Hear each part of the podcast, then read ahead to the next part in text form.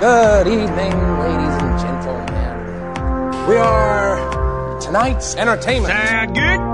Yes, sir! I know who I am! Did IQs just drop shot That could have been I was away? I have a plan. I like this All is shit. just as all will. You know, it's exciting. Dance off, bro. It is your Me and you. Welcome to the Atlantic Screen Connection podcast. Let the games begin. And welcome to the Atlantic Screen Connection podcast with Jason and Lee. I'm Jason, I'm Lee. and this week we are back with the 1991 classic by Jonathan Demme, The Silence of the Lambs. This is one I've been meaning to get to for quite some time, and uh, I think you too. Uh, I don't know. Was I the one that suggested this? Oh yeah, absolutely. I mean, I, I, I, it's a film I was very hesitant about looking at because I was like, uh, I, I watched this the first time when I was a teenager, and you know, I was like in my head at the time, I was like, it's a perfect film. Do you really want to keep watching perfect films in your head and take away some of that Oh, luster and that's a good allure? You know, thankfully, uh, you know, it, it, it turned out it's still a perfect film, so it was it was It worth is, risking. Oh, I absolutely agree, man. It is. It is fucking perfect. I I don't even remember the first time I saw this one, man. Uh, let's see. It came out in '91. I was aware of it at the time. I was 11 years old. I know my parents had seen it. Uh, Yeah. They had good things to say about it. Uh, Jodie Foster was huge at that time as well. This made Yeah. Anthony Hopkins a star. But yeah, so I mean, these were all familiar faces for me growing up. You know, Jodie Foster is, is is a household name. So is Anthony Hopkins. But I don't remember the first time I saw. I must have been at least 15 or 16 years old, maybe five years after its release, because 11 was too young for me to watch it. That's for sure. But I'm, I don't remember how many times I've seen this. It's got to be at least 10 or 15 times now. And I, I, every time I sit down to watch it, I can't stop it. No, It yeah, exactly. plays it them is one of those films that kind of lures you in from the moment, like no matter Yeah. where you are. Uh, no, so I had, I've owned this on video cassette. I've owned, uh, I have the first Criterion DVD version of it, which is bare bones with just a trailer. Uh, and it's in letterboxed and all that. It's a collector's I had a. Rugrats DVD that fucking had more more features than that Criterion release. oh yeah, it was, it's the beginnings. What is this? Criterion number twelve or something like that? Right. I'd have to check and see.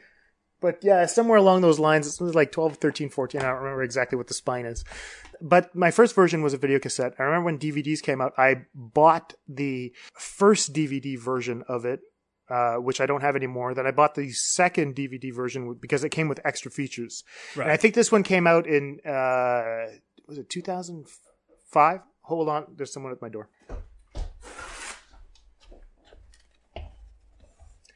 Oh, it's post. Speak of the devil. This is a fun interruption. I had ordered uh, the well, like I said, I had the two DVD version of, of Silence of the Lambs uh, with the because I, I wanted all the special features. I wanted the conversations and all that stuff, the documentaries with Jonathan Demme, Jodie Foster, Anthony Hopkins, how he got the part and whatnot. Um, and so I have that. Then one of my buddies was getting rid of his Blu-rays and it happened to have the Silence of the Lambs Blu-ray in it. And I was like, well, eh, why not get that upgrade? He's going to charge me two or three bucks for it. That'll be great. And then just recently in February, uh, Criterion released, uh, a updated version of Silence of the Lambs. And so I was like, well, why not? I'm going to get that one again as well. And just lo and behold, right now, my, uh, my copy of Silence of the Lambs was damaged. And so right now, they actually sent me a new booklet and it came in the mail today. So here it is. The undamaged weird booklet for my, s- exactly, terrifying. recording on Silence of the Lambs. Uh. and I have my brand new booklet on Silence of the Lambs and it looks fucking great. You spook easily, Starling? Not yet, sir. He's past the others. The last cell. I'll be watching. You'll do fine. A killer is on the loose. Keeps them alive for three days. Then he shoots them, skins them, and dumps them. A rookie FBI agent is on his trail. He's got real physical strength, cautious, precise, and he's never impulsive. He'll never stop. But in order to track him down, she'll have to match wits. I'll help you catch him, Clary. Believe me, you don't want Hannibal Lecter inside your head. With the darkest of all minds. Just do your job, but never forget what he is. Oh, he's a monster. Pure psychopath. So rare to capture one alive. So close to the way you're going to catch him. Do you realize that? Oh, Clarice, your problem is you need to get more fun out of life. You told me you don't spook easily. You call this easy, sir? Lecter's missing hand arm. Man's a raving maniac. Who knows what he'll do?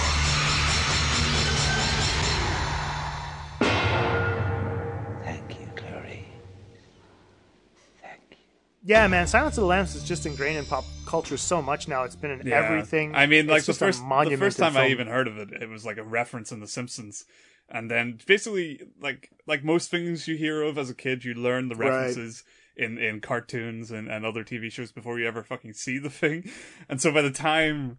I was I, it was like a teenager when I, I, I my dad was like you should be you know watching some classic films you know you have Right. a Oh, serious missing gap in, in, in your film knowledge. One of them was Silence of the Lambs, and it, then you just see all these things suddenly clicking into place. I mean, I knew the fucking the the tongue slither thing was clear. Yeah, exactly. Film, but just even the idea, like the the, the name Clarice uh, keeps coming up in, in all these Yeah. references, and I'm like, who the fuck is Clarice? Yeah. And the reason we came to this is is one of the weirdest reasons. Um, I, I I'm I'm actually teaching this film right now. Yeah. Uh, in a cinema and literature course that I'm going to be giving at the college, and we're basically I'm I'm trying to piece this together with uh the other Jason, the Jason that comes on the show regularly when we're talking about Marvel movies, and um we were looking for something to kind of exchange. He he had taught the class before, and he had done a bit of Shakespeare in it, and it really didn't take with the kids. Yeah, and right. so I said, "Well, how about you know he had, he he wanted to do Silence of the Lambs." No, he wanted to do The Lion King. Sorry, and so I was like, "Oh, I have a perfect movie to pair with The Lion King." Uh, let's do Silence of the Lambs. And he was like, "What the fuck is wrong with you? How do you how do you compare these two movies?" And so I said, "Well, I'll I'll I'll, I'll make the notes. I'll, I'll show you what it is, you know, because I mean, if we're going to have a survey of, of literature and uh, also film at the same time, I think we should have a common thread going through everything. And so what I did Mhm. is, uh, he wanted to teach the hero's journey, uh, going through the Lion King, you know, looking at archetypes and whatnot, uh, which is the, the Lion King is a perfect example of, it's a fantastic movie. And I said, well, how about we use Silence of the Lambs to show what the hero's journey is from a female perspective. Um, and Yeah, we absolutely. basically, I built the class around that and also looking at how, like, there are certain motifs and whatnot that, that kind of show up in Silence of the Lambs that can be comparable to a fairy tale. And that's what we're going to get to in the second part of the show.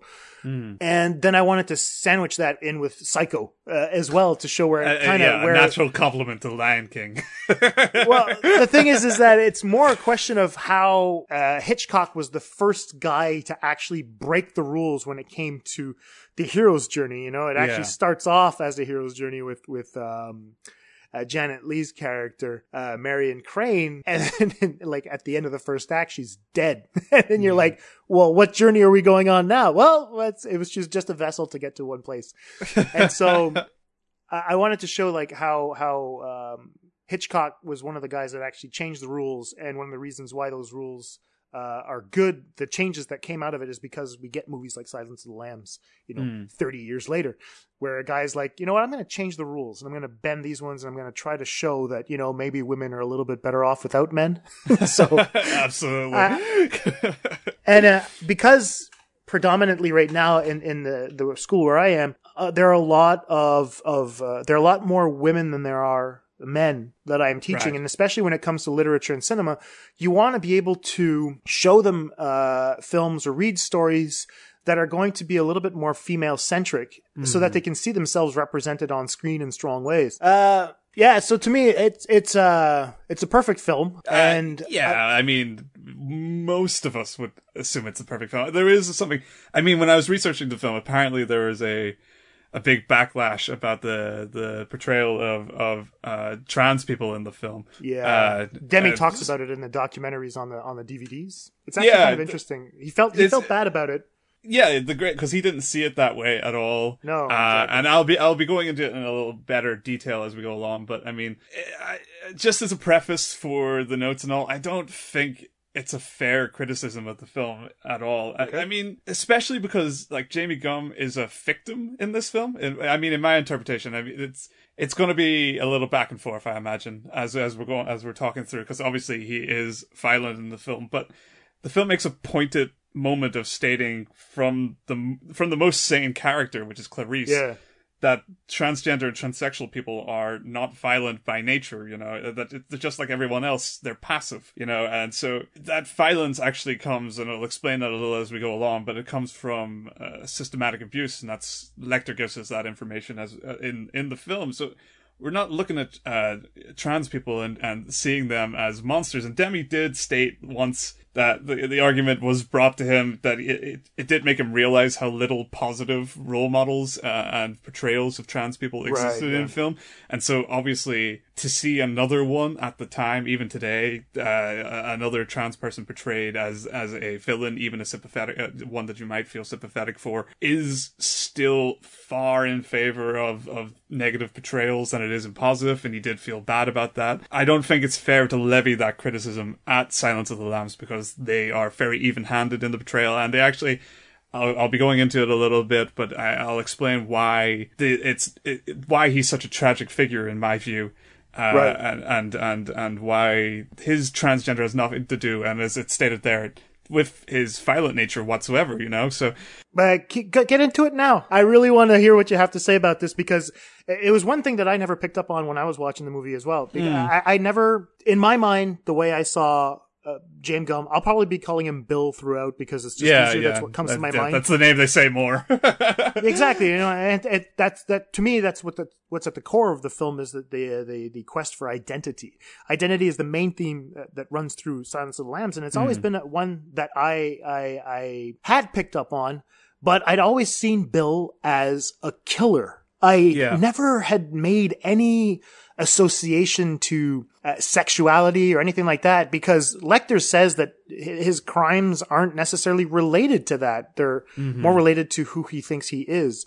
And so now, now that you mention it, and when I saw Demme, I had no, like when I watched the documentaries, I was like, really? I had no idea because I, it's just not something that I'm, I, I'm aware of yeah, on a daily yeah. basis. So I really want to hear this because this is going to be interesting for me because it'd probably give me a new perspective on Silence of the Lambs and one that I don't have right now. So please, yeah, I mean it's, it's, it's it's it's it's a smaller part of like the bigger picture anyway. The actual thing I'm talking about today is uh, everyone's favorite buzzword term, toxic masculinity, uh, okay. which we did talk about um, on our Super Dark Times episode, but we haven't really. Yeah. It, you you wait for specific examples for it to pop up again. But like, I mean, when I first watched the film, I was kind of it aired me a little, uh, or it irked me a little that such a big deal is made of Clarice being a woman. Uh, right. in the narrative, I was like, oh, I mean, I, I expect, at the time, I was like, I, I expect women to be able to handle themselves in this nature. Why is the film constantly commenting on the fact that she's a woman through her interactions with people and majorly men? Uh, yeah. And it, it, I was kind of like, what, what's it trying to say? Now, when on a rewatch, I see that the film is actually building a, an entire world around Clarice and commenting yeah. more, less on, well, I would say evenly commenting on her ability to navigate it as much as shitting upon that world itself. And it's uh, this, this big fucking patriarchal system that she has to navigate through. And so I'll kind of, what I'll, I'll do is I'll, I'll, explain some of the, the details of where toxic masculinity features in the film, how Clarice deals with it, and hopefully try to build a sort of picture that complements the subtext of the, of the, of the narrative. Cause I mean, if you look at the real story, the, the, the narrative really is, uh, the surface plot is Clarice teams up with Hannibal Lecter to save Catherine Martin from Buffalo Bill. I think most people will walk away from that yeah. from the film with just that, you know, like, oh, it was a great little adventure, but the little bits and pieces in, in the making of the, uh, the framing of the story and, and the framing of the dialogue actually give us this sort of far wider reaching agenda. And so uh, we're going to talk about a few general subtopics and decisions in the film that center on the theme, the connections to one another, and by the end, hopefully we'll have built a picture of what the film is saying and then kind of wrap a neat bow on it. So uh, we'll start with uh well we'll try and aim towards starting with the main men before we get into Clarice herself because we'll we'll build a sort of framework of, her interactions before we talk about where she's coming from. Uh, we'll build what she's up against, and we'll discount uh, Buffalo Bill for now because uh, I'll put it. Uh, he'll, he'll be after th- these guys Uh, because then we'll see where he's coming from a little clearer. Uh, so I think first, before we talk about the three main men, we should talk a little bit about how the men in the background and side characters factor into the story and how they all exhibit usual traits in toxic masculinity, uh, which I, I have an, a, a handy little uh, list. Apparently, these are the these are the traits. These are the, the, the traits of toxic masculinity. And these you're basing them on how you act with Maria on a daily oh, basis. Oh yeah, right? absolutely. I mean, I'm part of the Okay, system. cool. It's, it's, yeah, so this is this So is based on how he treats his wife. So turns the mirror onto myself, you know. Yeah, I so right. The traits are dominance, devaluation of women. Uh, we'll put a little asterisk there also because, uh, and it'll come into this. Uh, anyone who's not male, basically, because uh, homophobia plays obviously into a lot of how toxic masculinity works. Anyone who portrays uh, a nature that isn't just straight up male, uh, suppression of emotions, extreme self reliance, and how all of this promotes violence and affects others. So, the background, guys. There are so many moments, and it kind of hits you over the head with it a little bit, I guess, Oh yeah. that Clarice is just constantly getting shit upon or made or life made slightly worse by interactions with men. And I, I mean, there's there's too many to name. And You could start with the first guy, like you know how the the first who the first guy is when he enters the film. You mean in the forest when she's running? Yeah, that guy. yeah, yeah. It's just one dude running from the back, kind of like uh, who the hell is following her? Yeah, exactly. But I mean, think about how he's introduced. Like, after following Clarice for a few minutes, climbing over the obstacles, and it's all this one take. She's got over this sort of net training. Thing. Right. The moment the man calls off screen, the camera actually stops and hovers. And then centers around him instead of her. So even the first guy in the film becomes this like focal point where it steals the the story away from Clarice, and that's just Oh one shit. Okay. random interaction. That guy doesn't even have a part. and then after that, oh, there's so many images. Like there's the there's the elevator of tall men, as I like to think of it. Oh, so that's a funny thing because Demme actually cast tall because he was going to uh, do this. The idea that everyone's always towering over Clarice, they wanted to have Yeah. that big difference. The fact that they were actually wearing red shirts too is like this idea of danger. Even I mean, Spielberg uses that technique in Munich when he's actually putting red around everything like that. So red, Hmm. not only a symbol of desire, but also a symbol of danger. You know, and so yeah, you're absolutely right. Everyone's super towering. Even when she's walking through the the little um, when she's actually The- on her way to see Crawford. yeah, I think the, it's, it's either before processing or after. thing. Yeah, exactly. You know, cleaning the muzzles. everyone's just so much taller than she is. You know, so yeah, Yeah, absolutely. exactly. Yeah, and it really gives that uh, sense of how males in the film like impose on her. They all sort of tower over her. So there's that presence that drives through. Then, of course, we have um, discarding the three main men we're going to be talking about, which are Jack Crawford, uh, Dr. Chilton, and Hannibal Lecter. Uh, we can cut straight to the the prisoners.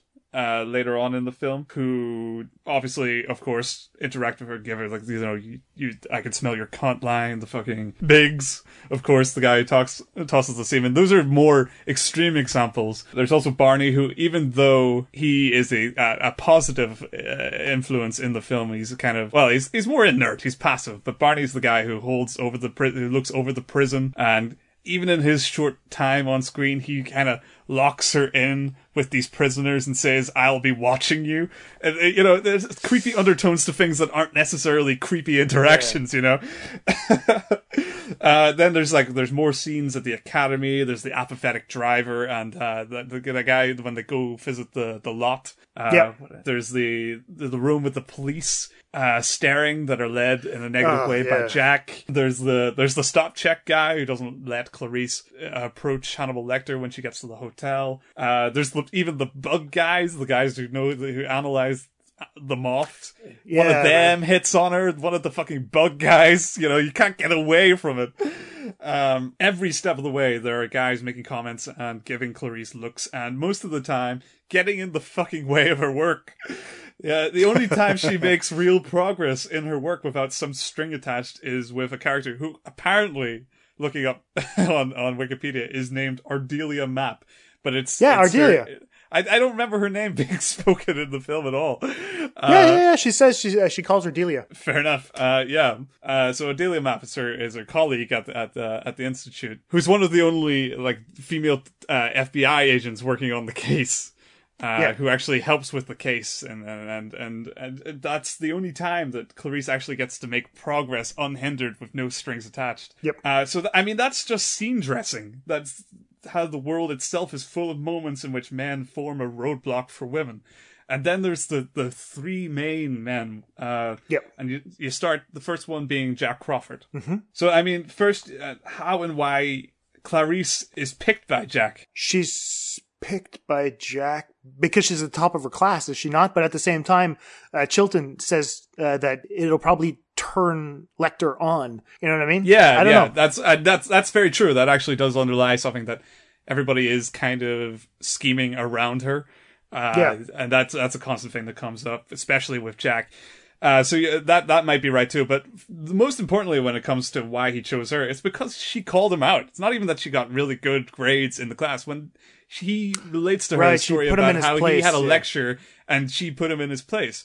So I mean, you could read it as her try him trying to to punish her for trying to make a fool of him at some point or correcting him. Oh, come on. Really? But- you think that? No, I don't think that. I'm just saying that the fact is she had to make a point of uh uh, in their relationship. I gave you an A, calling him A out. minus, sir. And he, yeah, tries to level her down a bit, but that's the only reason she stands out to him, which is already this sort of fucking roadblock situation where she can't even get ahead without fucking calling him out. But I mean, beyond that, I mean, women have to prove themselves to get attention.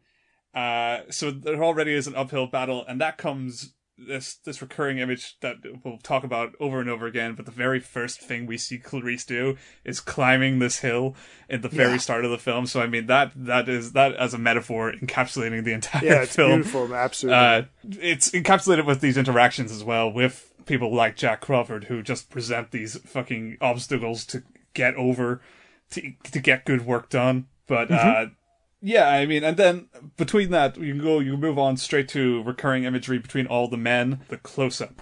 And now it's utilized in loads of different ways b- between each of the characters, but this extreme close up of the face for Crawford, Chilton, and Lecter Yeah. uh, is one thing that ties them together with Clarice, but mostly those three. We get a couple of sort of close ups with uh, Buffalo Bill as well. But um, mostly it's these three who get who get a moment of extreme close up. Not only does it help tie these main characters together and grants us the intimacy that's being forced on these interactions, you'll note the camera is always a little closer to the man than it is to Clarice.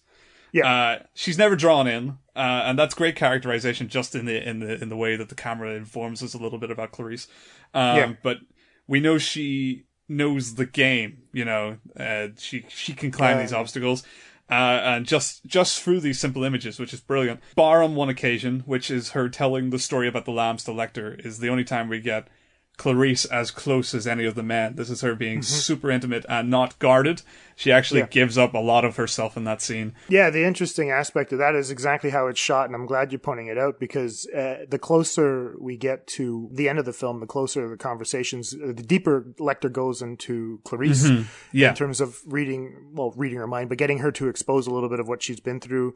Uh, you know, the death of her father, you know, and the silencing of the lambs. It's interesting because even that the way that scene specifically plays out is that it starts off as a, at a distance Yeah, absolutely. right? You have these Uh-huh. Establishing shots where they're going to be confrontational through bars. And it's one Mm-hmm. of the things that it's the only time in the movie that act- Clarice and Lecter actually talk through bars.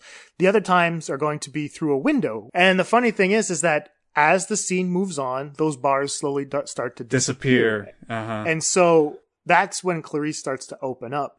And it's a really, really novel way of showing because that's the closest we become to Lecter.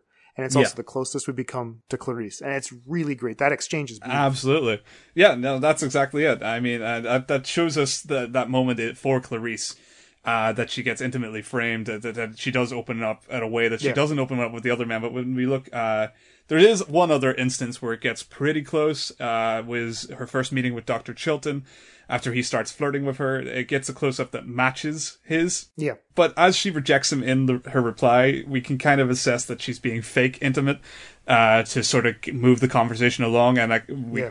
we get that kind of comment where it forces him to back off and we get a wide shot of him that makes him look small afterwards. So we Yeah. kind of see how that use of intimacy is something in her arsenal as such. You know, it's something that she can actually utilize. That's good. And I, I mean, it's really interesting because what they do in that scene, you're absolutely right. Because when they pull back, Clarice is actually looking down on Chilton and actually Yeah. makes him small. But in order for Chilton to regain some sort of power, what he does is when they go down the steps, it's an Mhm. over the shoulder shot looking down at Clarice. And what he's showing them showing her is the menace that is Lecter. And so she's, he's literally trying to terrify her just before she walks in to talk Yeah. to the guy. And Absolutely. that's a fucking weird manipulation in terms really of like is. him I mean- trying, it's power struggle. Yeah, absolutely. I mean, it definitely. Uh, I actually I have it here. I mean, the fact that he towers over her when he's explaining how the nurse gets vi- Oh. has her tongue violently ripped off as well. Uh, it, it's a total power move to try and intimidate her, and it's this possessive, almost sexual advance on her as he kind of gets. He looks like he's getting off on the fucking fact that he's trying to put her back in a place. Yeah. Uh, which is it plays into. I mean, everybody knows he's a dick anyway, but I mean, there's Just his face. but yeah, I- exactly. But uh, yeah, it, it, it is. It's another neat touch just in the framing of of the relationships between her and these men. Uh, Right. But I mean, yeah, back to Crawford. Most of his interactions in the film are laced with of with double meaning. There's this uh, sort of request slash demand for her to sit down when they're in the office. Uh, which does put them in equal framing, but once she stands back up again, his eyes remain level, so we kind of see that he's kind of staring at her chest rather than glancing at her eyes or making actual contact with her. Hadn't That's something. that. He's Cool. constantly puts her down beneath him whenever she triumphs with false assurances of glory and a series of tasks that take her from the spotlight. So the relationship is a kind of toxic one in itself. There's Hmm. the belittling scene with the police officers, of course, in which he actually leads them to belittle her by just inaction. Uh, Yeah. uh, other than that, there's the false deal he crafts behind her back to trick her into getting uh, Lecter's trust, uh, which he does twice. Uh, and there's the final handshake between her that resembles the hand touch Lecter gives her. Yeah. The only time there's two of these hand touching moments where his thumb lingers on her hand. Yeah. Just like Lecter, Lecter does this little reach of his thumb over to her hand and she snaps uh, it back. Yeah, it's his hand, his finger actually, just kind of sliding down hers. Yeah, right. It suggests it suggests they both share Lecter and Crawford, uh, like a relationship as, uh, or at least see themselves as protectors or surrogate father figures, that kind of thing. Mhm. Uh, while she either pulls her hand away or gives a clean, fair handshake to assert her sort of position in that. Crawford, like Lecter and like Chilton, each each try to get one over Clarice in demeaning and belittling ways, but she's very uh, certain of her position in all these things. She does get tricked a couple of times, but she maintains like a stature for herself. And it's all kind of very uh, telegraphed easily through these little actions. Moving on to Chilton, we basically already talked about everything uh, that, that comes from him. You know that obvious. Besides the obvious, come on. Again, he asserts that pressure over her in that in that he invites her out to the town. But there's also yeah that close up match shot. There's the the stalking of her down the staircase. There's the lurking, and then there's also the towering over her. So all these things. I mean, again, we already know he's a dick, but uh, just from their first interaction, we don't get lots of good looking ladies in, in in this department. But uh, all, on top of all that, there's a lot in the in the camera work and the, his position over her that kind of informs their relationship that he's just another manipulative man, and the fact that he also f- helps frame her later, uh, kind of cements that he's in cooperation with Crawford in some degree. You know, I mean, he's obviously up against Crawford a lot of the time, but it's that idea that both of them share that uh, manipulative trait kind of flings them into the same category. You know, it's that's why you have to be. There's so much overlap between the way Chilton, this clearly negative character, is portrayed uh, next to to Crawford, and the, the traits they share really gives away the sort of inherent toxicity between them, especially in relation to Clarice. And then, of course, there is Lecter, who I mean, there's in a short fucking twenty odd minutes on screen has so much imagery and, and moments that you can pick through. So I think the the easiest thing to get away to take away from Lecter is that he is easily a little more complex than the others. Uh, our first shot of him, we see his whole body. So Yeah. we're immediately he's upright and he's exposed to us. So we don't get that with the others. Each of them hide behind desks, but not Lecter. He's right in front of you. You can see him top to bottom. You can't see his feet. So I mean, unless you're he's hiding away some fucking crazy knife shoes or some shit. We can assume he's exposed. Well, uh, the others simply exhibit elements of toxic masculinity. Lecter uh, actually embodies it, and it's driven mostly by his narcissism. Uh, which, if we go by uh, Hotchkiss's Seven Deadly Sins of Narcissism, he Right. actually, in a short runtime, uh, exhibits all seven. That is shamelessness, magical thinking, which is a sort of idea of your genius intellect or this sort of uh, perception of yourself as a perfect being, something like that, better than others. And you can back it up by just thinking it about yourself. And we get a lot of that laced in the dialogue that his position is something beyond others. Arrogance, envy, entitlement, exploitation, bad boundaries. I mean, bad boundaries is a given, but the others as well, he exhibits just through his exchanges through with Clarice and Right. also occasionally with Chilton. Uh, oh, and uh, and of course uh, Senator Martin as well. Um, Yeah, that's a wonderful exchange. love the Love love, the the suit. And it's I just the eyes on Hal Yeah, Hopkins when he uh, says it too. It's beautiful. I wanted to touch quickly on one of the things that you were talking about in terms of Crawford, and then we'll jump back to the that. I was thinking about it quickly while you were while you were um, mentioning him. Uh, there's an exchange in the car, and I wanted your feedback on this. There's an exchange in the car where Crawford doesn't look back at Clarice, and there was suggested in the movie by Hannibal Lecter that uh, he he would ask he asks Clarice, "Do you think that Jack Crawford wants you uh, sexually?"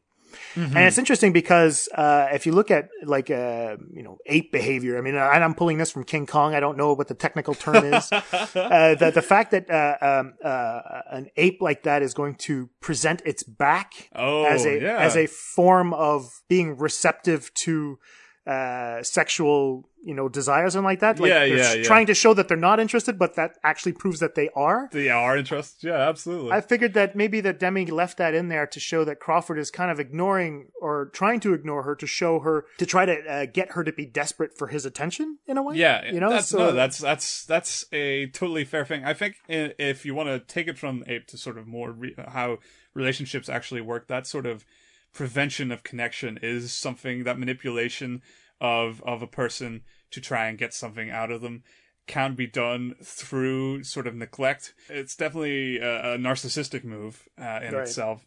Uh, that sort of belittling and uh, of of, um, of a relationship and Mm-hmm. damaging of a relationship in order to get the other person to give additional attention to you since they see damage so they want to fix it. Her, uh, so I think you're totally right. I think that's that's like a really actually very clever way of framing that his intentions without overtly going on about how uh, he sexually wants her. This Yeah. is great. So yeah, back to Lecter. I mean, uh, so we know we've established then that he he exhibits these traits of narcissism, which in itself is a very uh, root condition that's related to toxic uh, masculinity because there's a lot of overlap in that, and it's all it, it's. I mean, percentage wise, it's it's more related to men than women as well. But the thing with narcissists is that they can adopt like modes of of disguises. You know, Right. they they're able to basically adapt a relationship, usually in a manipulative way, to try and get things out of people. Hmm. so they'll while they shake hands and become sort of chummy with one person, they can be belittling and give snide comments to another person. They mani- they manifest this sort of persona for them to live behind, and so. The fact that we see these traits of narcissism, the the fact that the, the, the camera frames him from all these different angles far more readily than the other two shows that he has this adaptability about him Yeah. uh, that he has this ability to to blend with whatever the circumstances require. And with that, we have plenty of insights in his brief screen time. I mean, their first real interaction, he tests Clarice, which obviously doesn't set up a great relationship. uh, then you know he's judging her for ruining the flow of conversation. His manipulation of her when she gets a s- semen on her face. Although, in fairness, I kind of read that scene as Clarice leaping to his arms to try and get information out of him. So uh, she's kind of playing him and understanding where he would go. Right. Uh, that he'll try to be a paternal, a gentleman about the the relationship and try to get a closer relationship with her as she turns around. But she actually is using him at the same time to get some information Yeah. rather than walk away with nothing. It's all the perfect scenario of a first date. It really is. Trying to manipulate to- each other and all that stuff. Yeah, down- chucking down to the semen at the face. semen, it's it all over the sounds exactly. Yeah, it's just one of those things. yeah, I mean, so then there's also his obsession with sexual remarks, his mind games with Clarice's dress wear, his need to analyze her and her history, which brings us to the quid pro quo relationship. Yeah. This is something that is so heavily one-sided in Lecter's favor that it kind of negates, obviously, the it's a definition of quid pro quo, um, because realistically, not only he has all the information and all the cards, he doesn't have to do anything. She has to give something to her, and at that point, if we also want to take in the fact that Clarice's had to go through so much even in the system where she has to fight uphill, you know, that the fact that when you get to that point and you still have to give a little bit of yourself quid pro quo with the next Yeah. person to get a little bit of information. It just the, the system is so heavily gamed that men think that it works that way. Like, no, you've made it this far. Give me a little bit of you. You know, it, Yeah, it's a little fucked up. it under, yeah, it underlies how terrible that fucking system is. But I mean, quid pro quo is actually, I mean, in common law regarding sexual harassment, it's actually in there. The, the gist of the quid pro quo thing is that if you have a, a supervising officer at work at, at your workplace who attempts to solicit sexual favors from you in order to get an employment action, which is anything, you know, firing, hiring, promotion, anything. Given evidence and certain alignments, you can take them to court for it. Translating that to the film in Clarice's position, it's not hard to draw ideas that she has to offer herself beyond any reasonable doubt so that she can do her job here. And it wouldn't be hard to make a reading of the film where you could read the three aforementioned men as employers in a workplace ladder and Clarice's journey as one trying to keep her position in a world filled with these sort of Yeah. these workplace harassments. I'm keeping it more general. I didn't really want to go down that entire avenue. I'm just saying you could easily read it that way, and the fact that it's there uh, just makes it this whole fucking toxic masculinity case. It's it's all so fucking apparent um, and all encompassing. So, uh, Buffalo Bill, Jamie Gumb here, we're supposed to see, I think, as a corrupted and empathetic victim of a bias system. Okay. That system being that toxic masculinity system. So, some dis- disclosure in the book, James is actually abused by his mother, not a male figure. The film doesn't include that detail, so just that he's been the victim okay. of abuse and that violence has begotten more violence. So the omission that it was a maternal figure specifically, I think, is in keeping with the theme here. It's a, small edit on Demme's part uh, to try Got and ourselves keep it in- Norman in, Bates on our hands. exactly. uh, yeah, in the in the in the in the original story, that is how it would have played out. Uh, the the changes here pin it. They make it less specific to make it more ambiguous and open to interpretation. Right. Uh, so that's why I think it. We could argue it was done in favor of this reading. Uh, but I mean, you could you could spin it anyway. It's up to yourselves. But what if, on top of that system of abuse that James goes through, James is transgender and sees himself as a woman. Right. Okay. He even intended to change sexes and was rejected based on his history of being abused. So a system that's run by men prevents a man from exhibiting feminine traits due to a, a history of abuse, you know?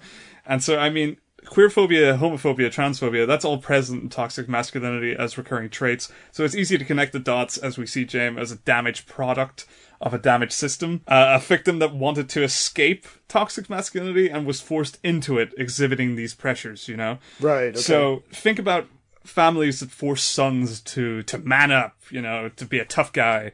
Uh, it's just like it's pretty easy to imagine how that system corrupts men, Right. Uh, let alone those who don't feel they're represented by masculinity whatsoever. So that pressure even affects you know men to be more a part of the system. That's how all encompassing it is. That Hmm. you're not a part of the system. You're you inevitably get corrupted by the system. Okay. On top of all that, even his name is riddled with toxic masculinity. Uh, Buffalo Bill, it's based on a sexist joke. They say it's because he rides women. It's not, it's like, which isn't even the cause of, you know, it's nothing to do with, he's not actually sexual uh, as a, as a, as a criminal, you know, his, his crimes aren't based in sexuality. They, they target gender, yes, you know, he targets women, but he doesn't have sex with them. No. But he gained this very, like, sexist joke name and it stuck. So even in the system that he is now a huge part of, he he's been like marked as this sort of example of extreme toxic masculinity, you know, going through, through these like several levels. And so when it comes to James, there's no other way I think, to seeing him, but as this sort of tragic figure of a corruptive and all encompassing system that he simply was forced to become a part of. Right. And uh, I mean, as I was saying earlier, the violence of his uh, of his crimes actually comes from the abuse, and uh, Clarice and Lecter both clarify that in the story that him being a psychopath has nothing to do with the fact that he's transgender, but actually because he's been just abused by the system over and over again. And then what I think is the motive, the motive behind his crime. Right. He would be violent because of the abuse, but he wouldn't be violent against women specifically if it weren't for the fact that he was prevented from having a, a, a sex change operation and being allowed to be a transsexual.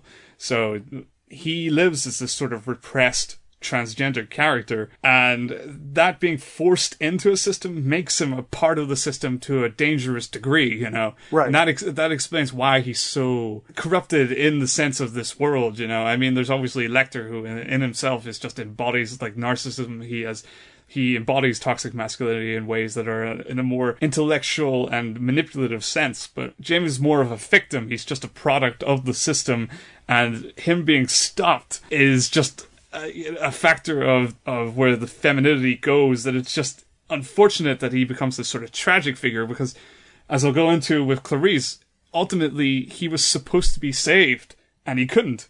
Right. And that's where we kind of bring the sheep into it.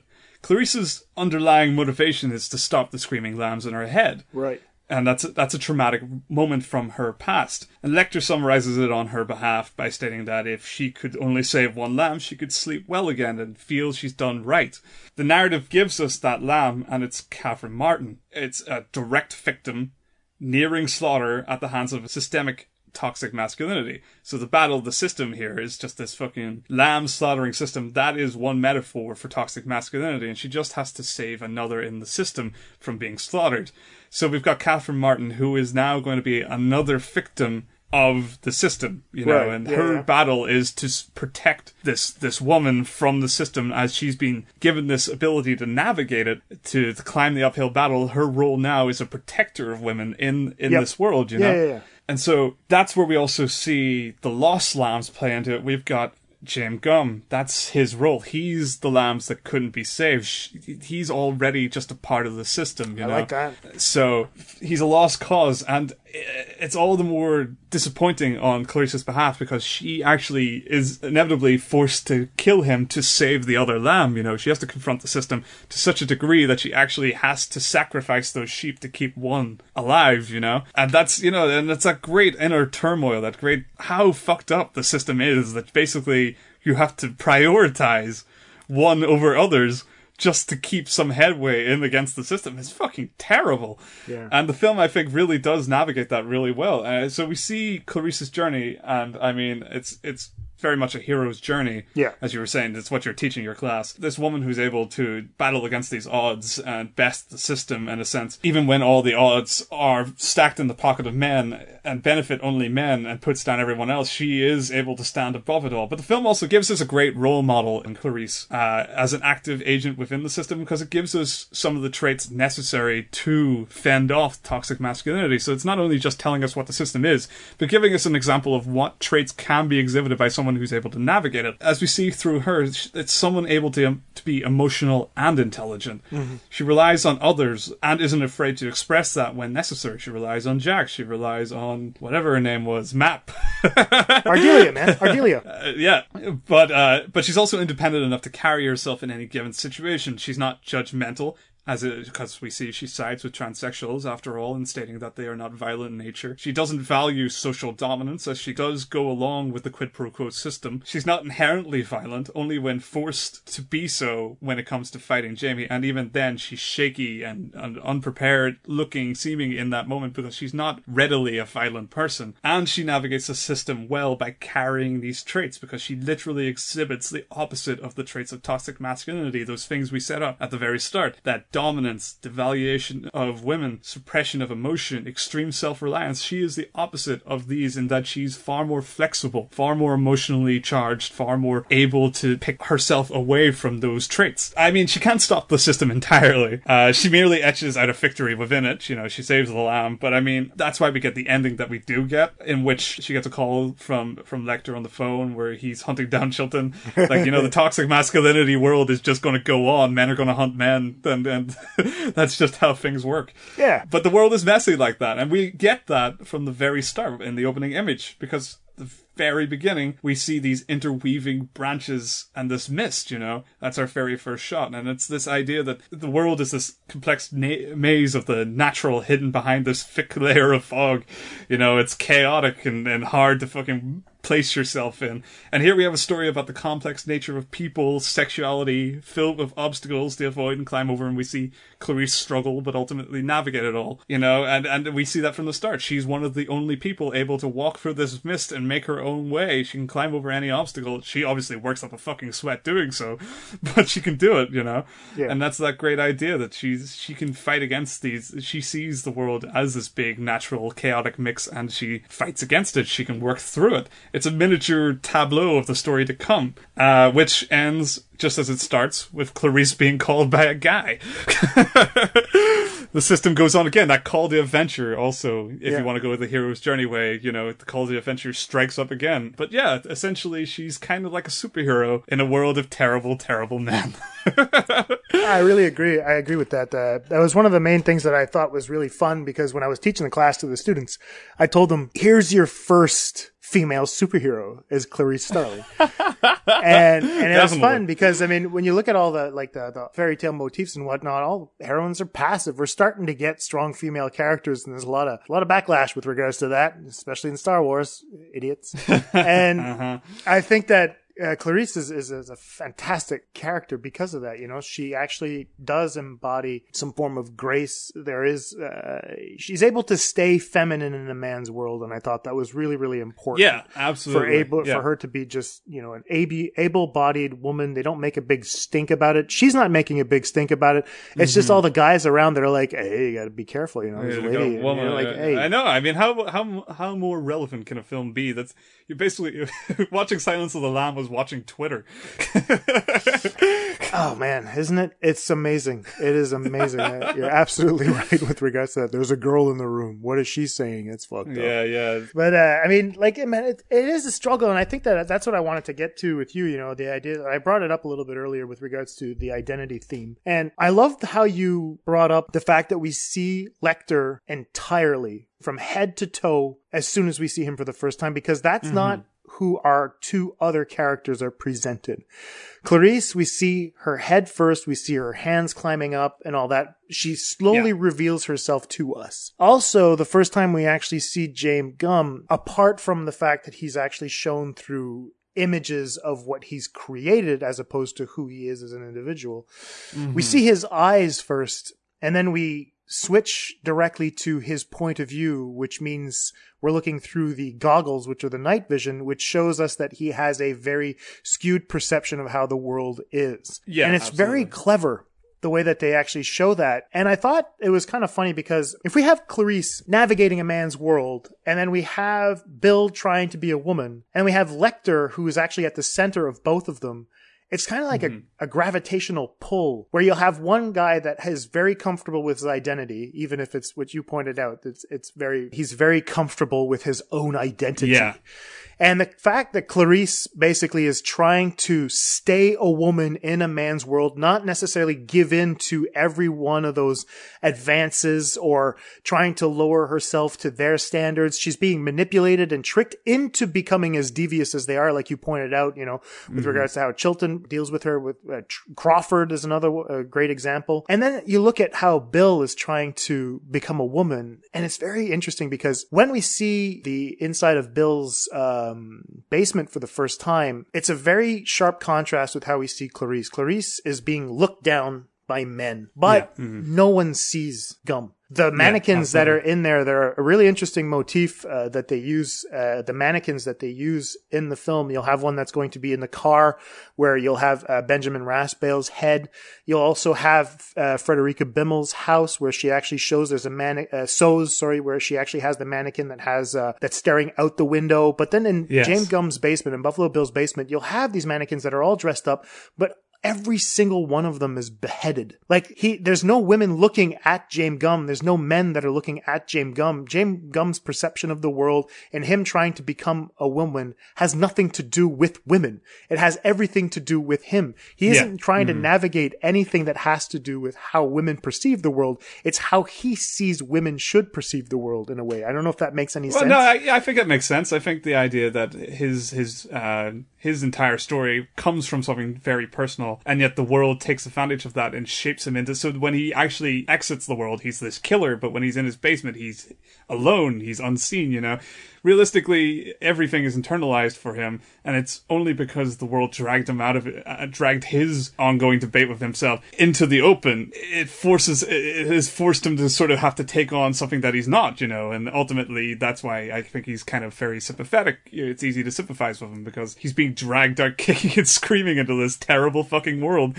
when it's really Exactly, his yeah. entire drama comes from something that is just very much about him, you know? And that's what I thought was interesting because if it's all a quest for identity, you can actually look at it as Clarice, if Clarice is able to deny herself any form of masculine traits, mm-hmm. I think that in a way, by stopping Gumb from killing another woman, she actually is able to prevent him from becoming something that he possibly shouldn't be. He's not a mm. killer. Like you said, he's transgender.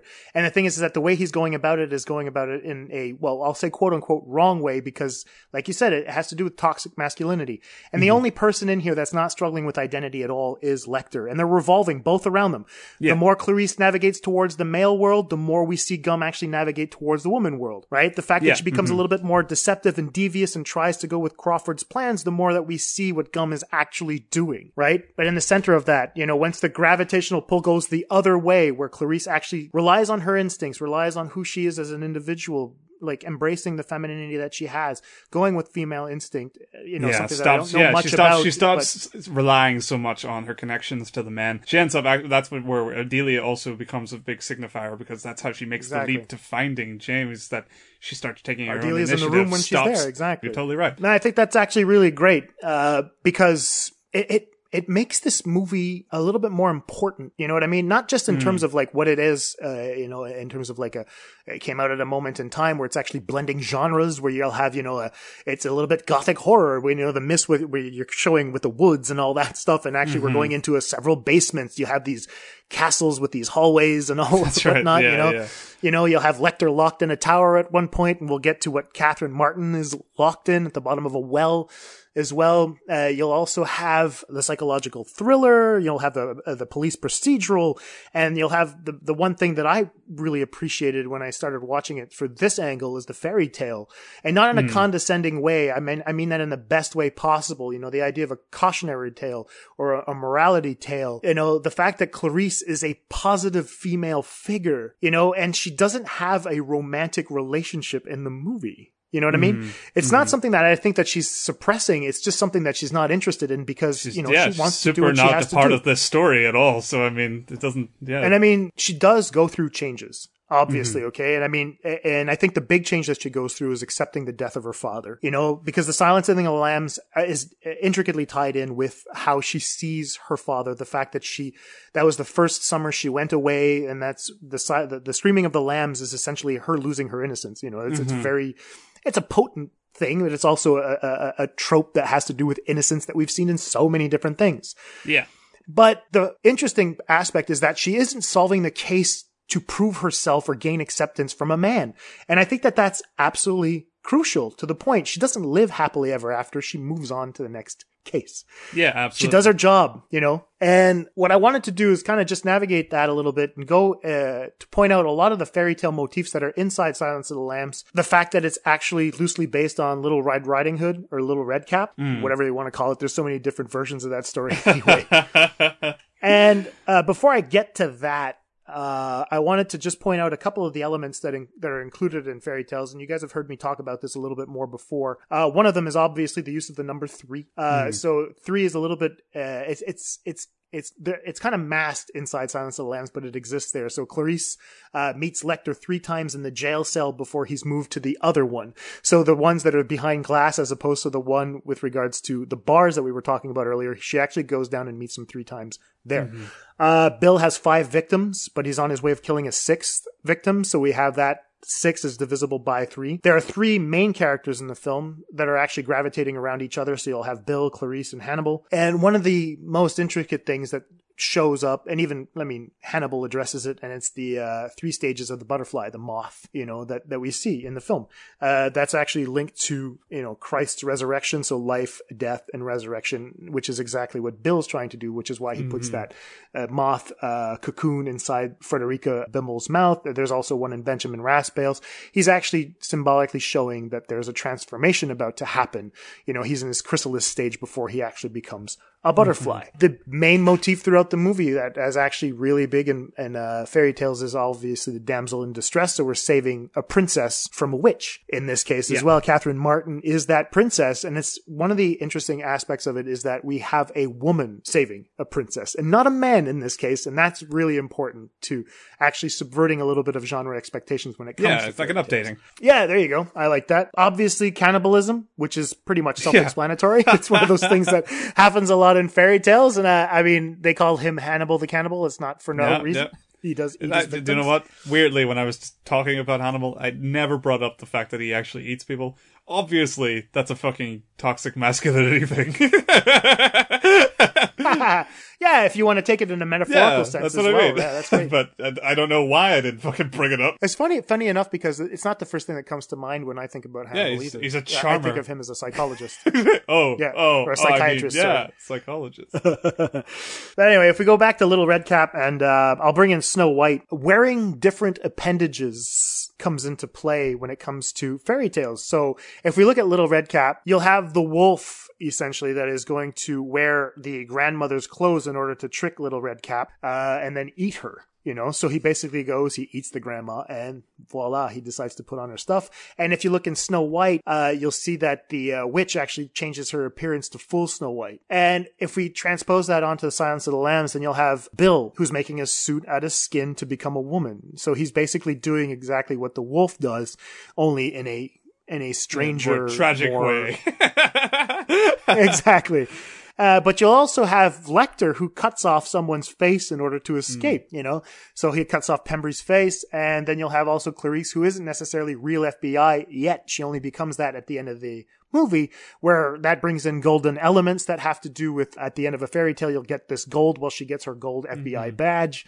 This idea of like she's saved the day, she gets a, a pot of gold. Yeah, You know, yeah, so absolutely. worldly wealth of some sort. No, worldly wealth is obviously, it could be experience as, uh, instead of just actual gold. And I think in this case, you have both. You know, Clarice has actually saved someone. She gains the experience. She gains to be, like, become, she gains her true identity. She's true FBI. She's actually still a woman, but it's also represented in the fact that she gets that badge.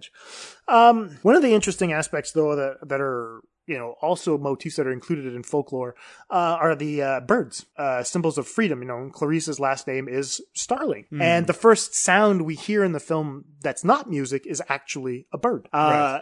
Then you'll see birds in cages when Clarice visits uh, the Bimmel house, and there's a few insert shots of birds here and there. There's always a little bit of twittering going on as as she's going through through the world, and it's really fun to see that because if you look at how the birds are in cages at the Bimmel's house, it actually represents not only who Clarice is as an individual, she's actually kind of caged in, which is why we have that that uh, those camera shots like we were talking about a little bit earlier, where she tries to open up, but you also have uh, that symbolically representing the victims of Buffalo Bill. The fact that, you know, there are all these caged birds, they're seeking some sort of freedom from this toxic masculinity. And some of them will be able to escape, or one of them will be able to escape, and Clarice as well at the end of the movie. But sadly, we have these other tragic individuals that are there.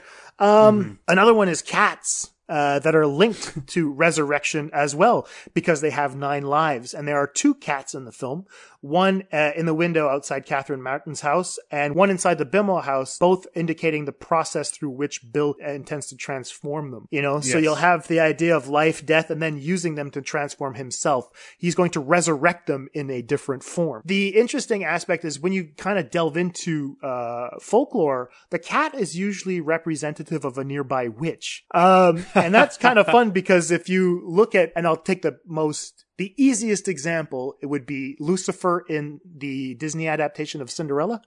Lucifer yes, is uh-huh. a crazy fucking cat. And then he is basically the embodiment of the evil stepmother, the witch in that story. Yes, absolutely. And so when we see Buffalo Bill for the first time through the eyes looking at Catherine Martin, the cat is upstairs in the window. So we have that, we have this nearby witch that's actually going to be able to grab uh, one of the women and then, you know, transform her. And the other one is in the Bimmel house where the cat is actually just between the two rooms. Yes. Uh, where Clarice is actually in Frederica's room looking through her things. She finds those images of uh, Frederica inside the, uh, the little, um, It's like the ballerina box, the music box. yeah, the little the little music box. Yeah, Yeah. that's what I was looking for.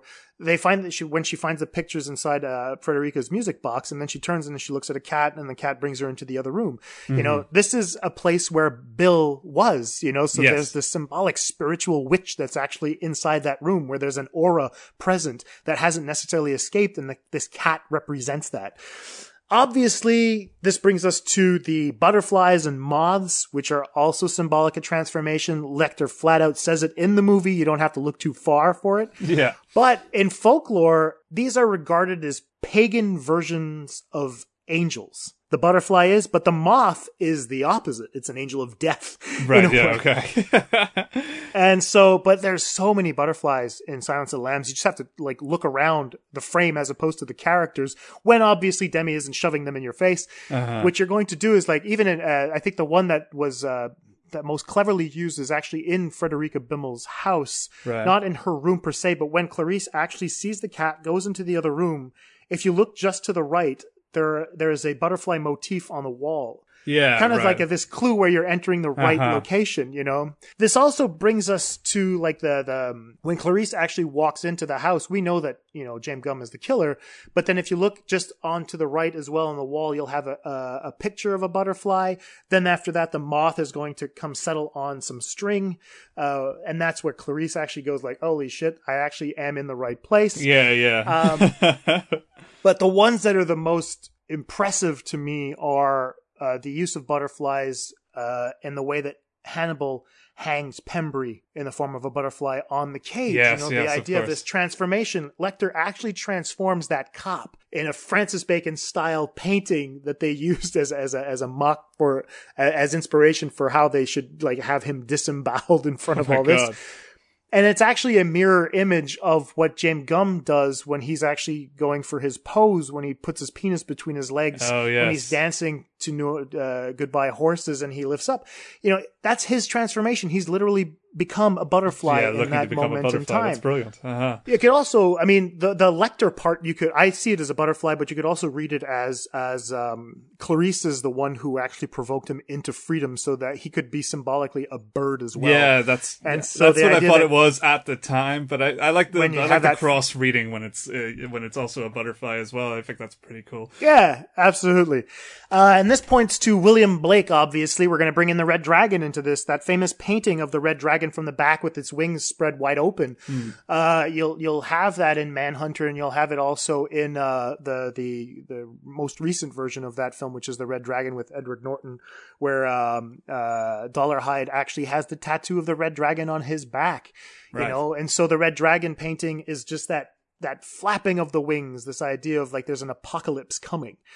Uh, so, you know, a lot of it is tied into the motifs that Thomas Harris had already started before he got into The Silence of the Lambs, and the butterfly is an evolution of that red dragon, Right, in my cool. opinion, anyway. Moving on from those those those motifs, I want to bring in one last one, and it's uh, the um, the red- repetitive refrains that you'll have uh, whenever you're in uh, re- like nursery rhymes or even in folklore.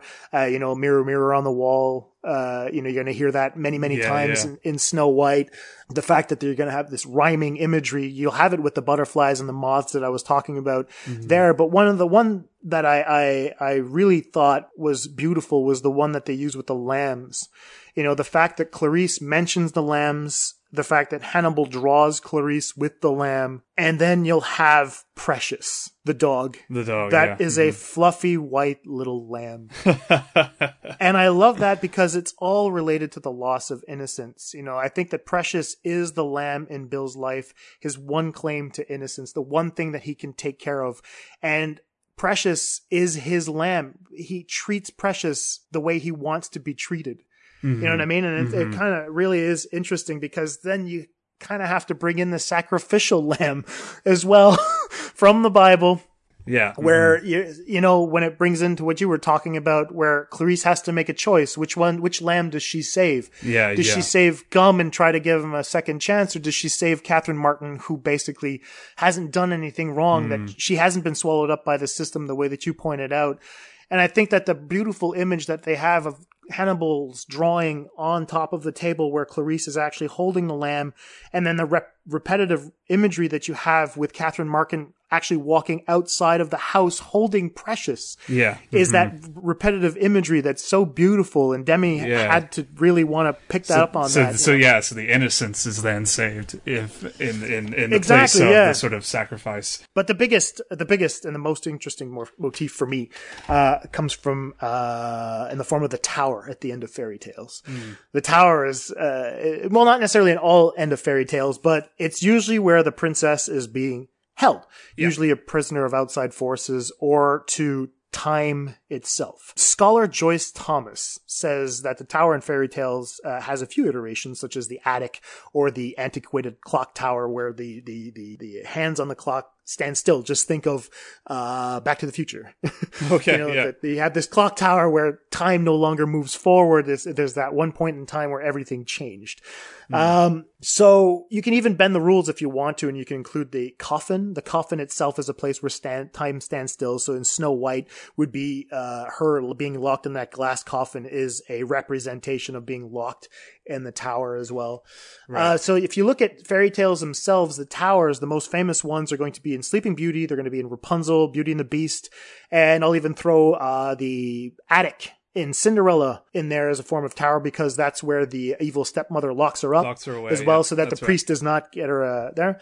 So if we look at these associations, you know, the tower in fairy tales, uh, the associations with the attic, the clock tower itself, they usually are symbolic of the lack of forward moving time. Okay, so it's a place that embodies the past, uh, a place where characters who are imprisoned no longer abide by the regular notions of time. Okay, if we look at Briar Rose, Sleeping Beauty is said to be asleep for a hundred years up in there, and the things go around. Everyone's asleep there, so time literally stops. She doesn't age. Uh, if you look in Beauty and the Beast, all the objects and the Beast are frozen in time, tied to that flower in the tower in the Forbidden West Wing. Uh, Snow White dies for a time. Uh, Cinderella's days are a continuous cycle of never ending present in the form of chores. And then she goes back up to the attic to sleep, only to wake up again and go back down to see what she has to do again. So it's this perpetual thing uh, that goes on and on and on. And I think the one that I find the most interesting is the one in Rapunzel, where the tower is actually the witch's design, where she keeps Rapunzel a little girl. There are no stairs that go up, and there are no stairs that come down. Obviously, what I find interesting is we also find spindles in those towers. If you think of Briar Rose, you know Aurora or Sleeping Beauty, depending on how you want to call her, she pricks her fingers on on a on a spindle and falls asleep.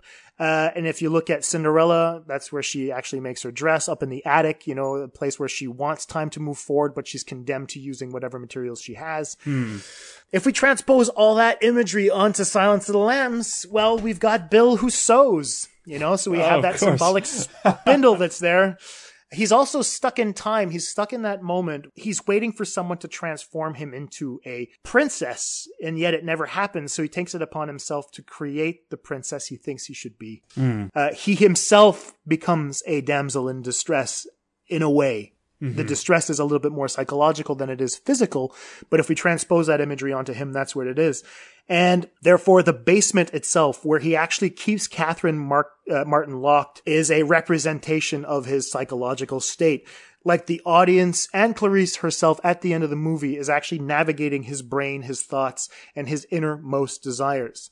So the mannequins, again, like another motif that I pointed out earlier, represents the way he sees women not as people, but as objects. And that's like, I think Clarice and Ardelia actually uh, listen to Senator Martin's speech, where she's actually saying Catherine's name over and over again in order for Bill to see her as a person as Yeah. opposed to the object that she is. Now, if the basement itself is a representation of Bill's thoughts, and Bill puts a woman at the bottom of a well, that would reflect his deepest desire to become a woman.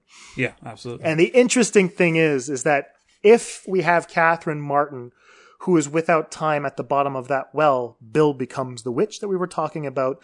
So like in Snow White, who tries three times to kill Snow White so she can remain the fairest one of all. You know, he's basically killing all these people in order to make himself the fairest one of all. And if you look at the tower in Rapunzel, there is only a small window for her to see out of. So the world is actually surrounded by trees and she doesn't necessarily know how it's going.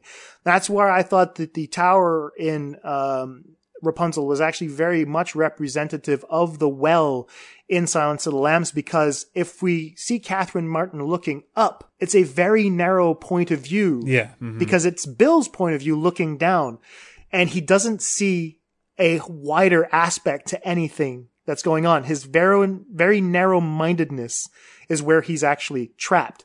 Catherine Martin is who he wants to become, but at the same mm-hmm. time, he's not looking at the bigger picture. And that brings me to what I think is really interesting. It's the fact that the well itself is an inversion of the tower. Yeah, exactly. Okay. because the witch is a man in this story where the tower goes up and the man needs to go up to rescue a woman.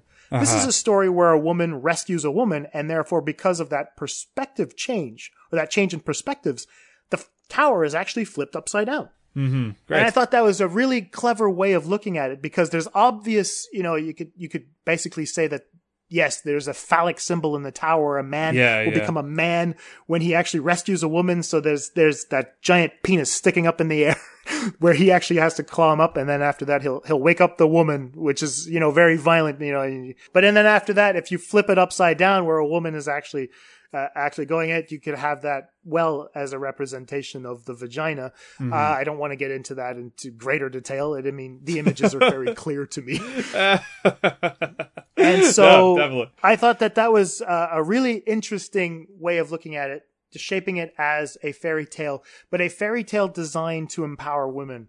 Yeah. You know, the idea of, you know, getting out that toxic masculinity that you're talking about, fighting it, but fighting it in order to save women, not necessarily empower men. And I think that the only choice that Clarice had at the end of the movie is exactly what you pointed out. She had to shoot Gumb. He is a tragic figure, but he is also the example of the most most toxic like you said Yeah, it's not his yeah. fault it's not his fault but yeah, he's, at he's the a, same he's, time he's a byproduct of the system, but he is absolutely Exactly. a a product of the system. So you you still have to you know conquer that, defeat that in some way to at least save the innocent. Uh, so no, yeah, absolutely. I think it's uh, such a cool read too. I think it's so cool that the the tar works into it. You reminded me a little.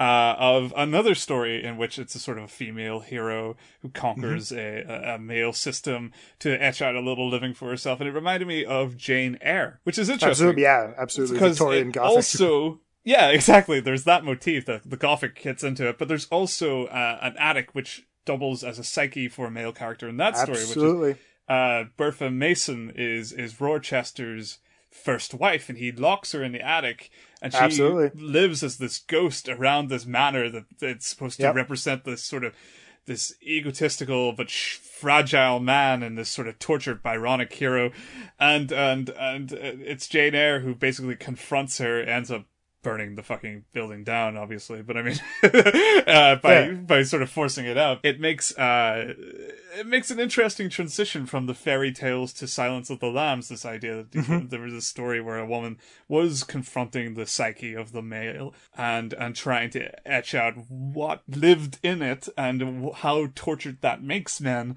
And then by the end, sort of ends up becoming this figure who guides this man and keeps him and keeps him safe just because she was able to sort of get past his his, his damage and and toxic ego and sort of become something of a light to him when he actually Yeah. loses his sight.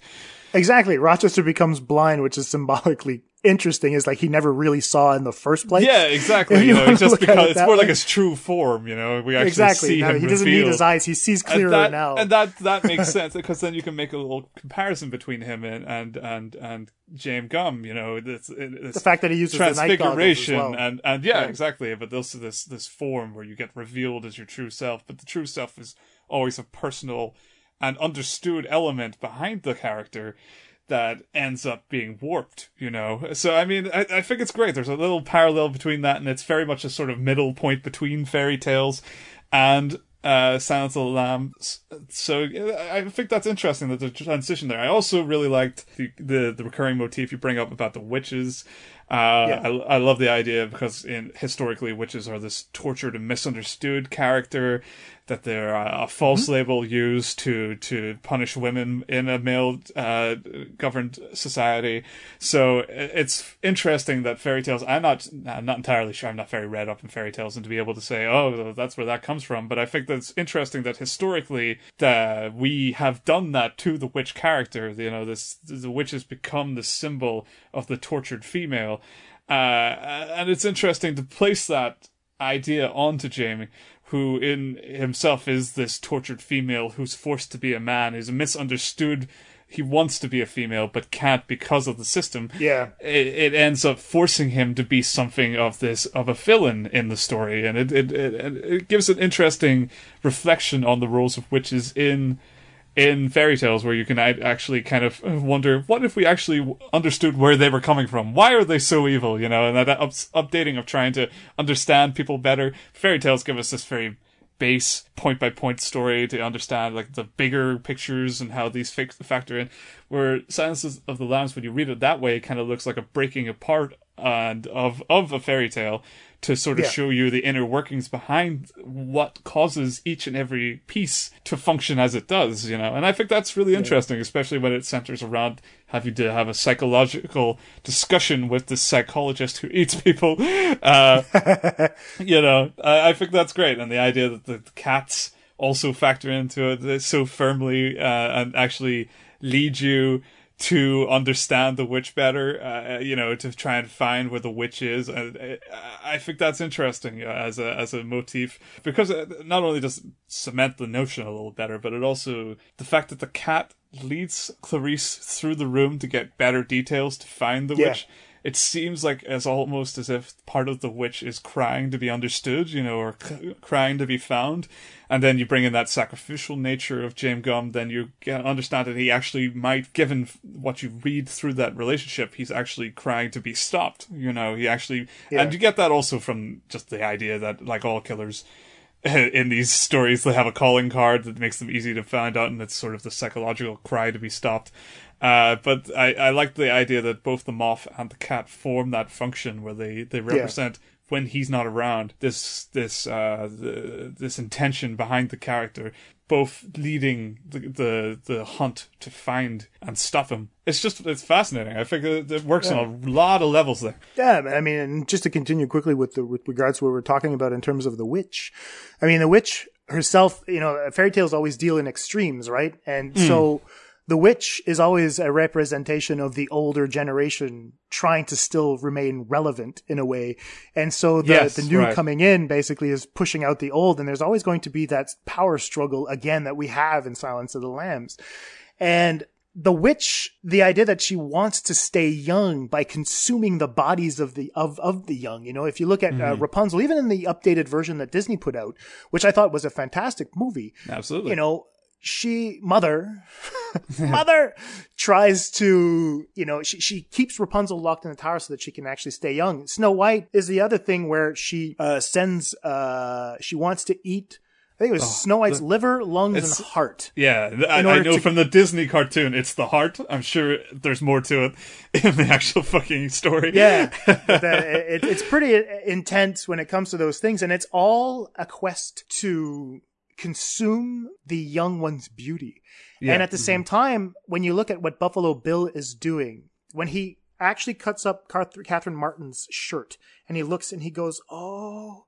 And he's really just rubbing her back. He's looking at the skin, and it's a skin that he doesn't have. It's something that he wants mm-hmm. so desperately.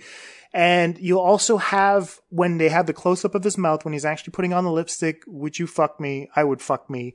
the idea that he basically is wanting to become attractive. There is a, a I would say, I'll call it youth for lack of a better term. Mm-hmm. It's not necessarily just becoming a woman, but it's also becoming something of of a of a, a, a different version of youth that he's never had. Uh, something just popped in my head, and I want your opinion on this.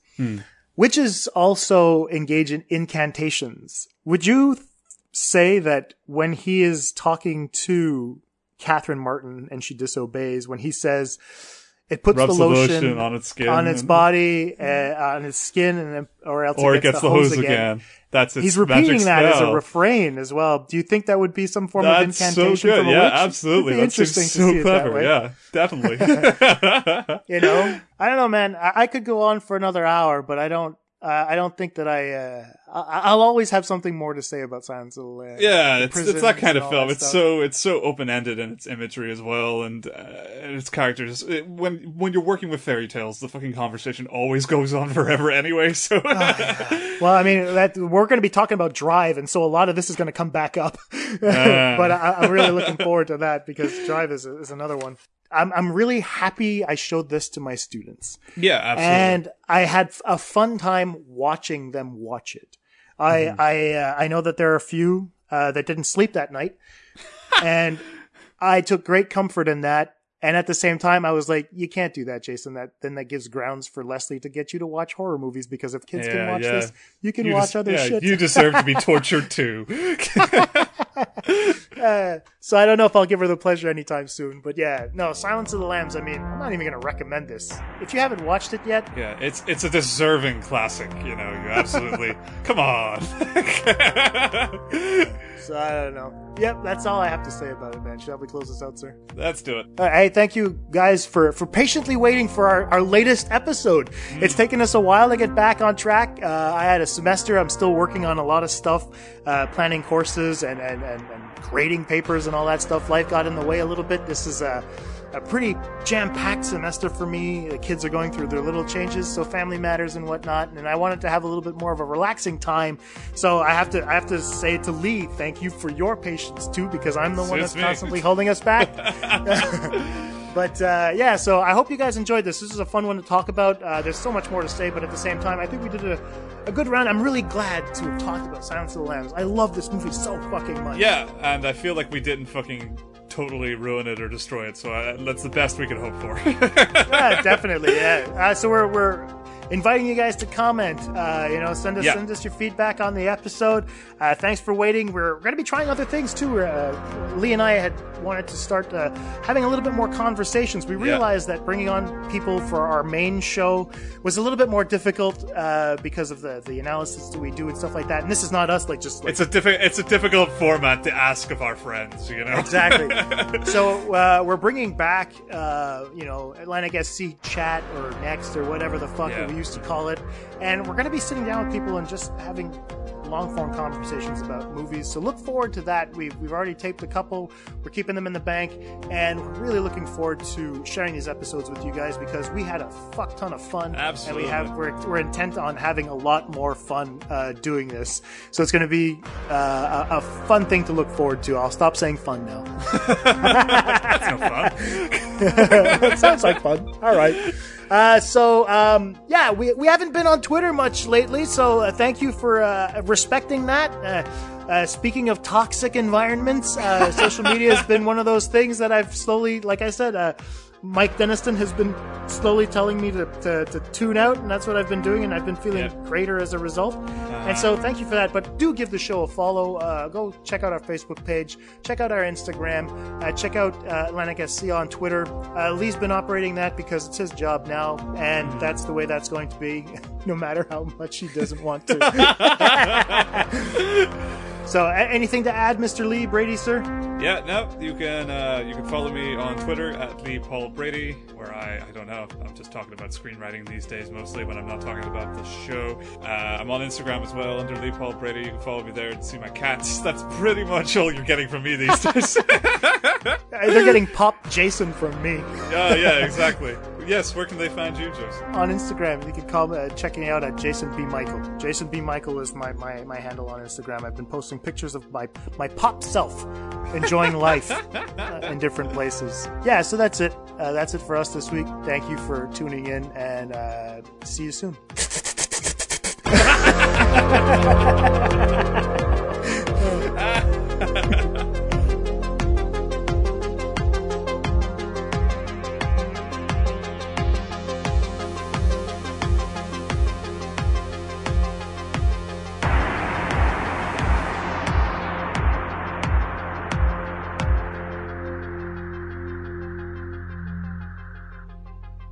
This conversation can serve no purpose anymore. Goodbye.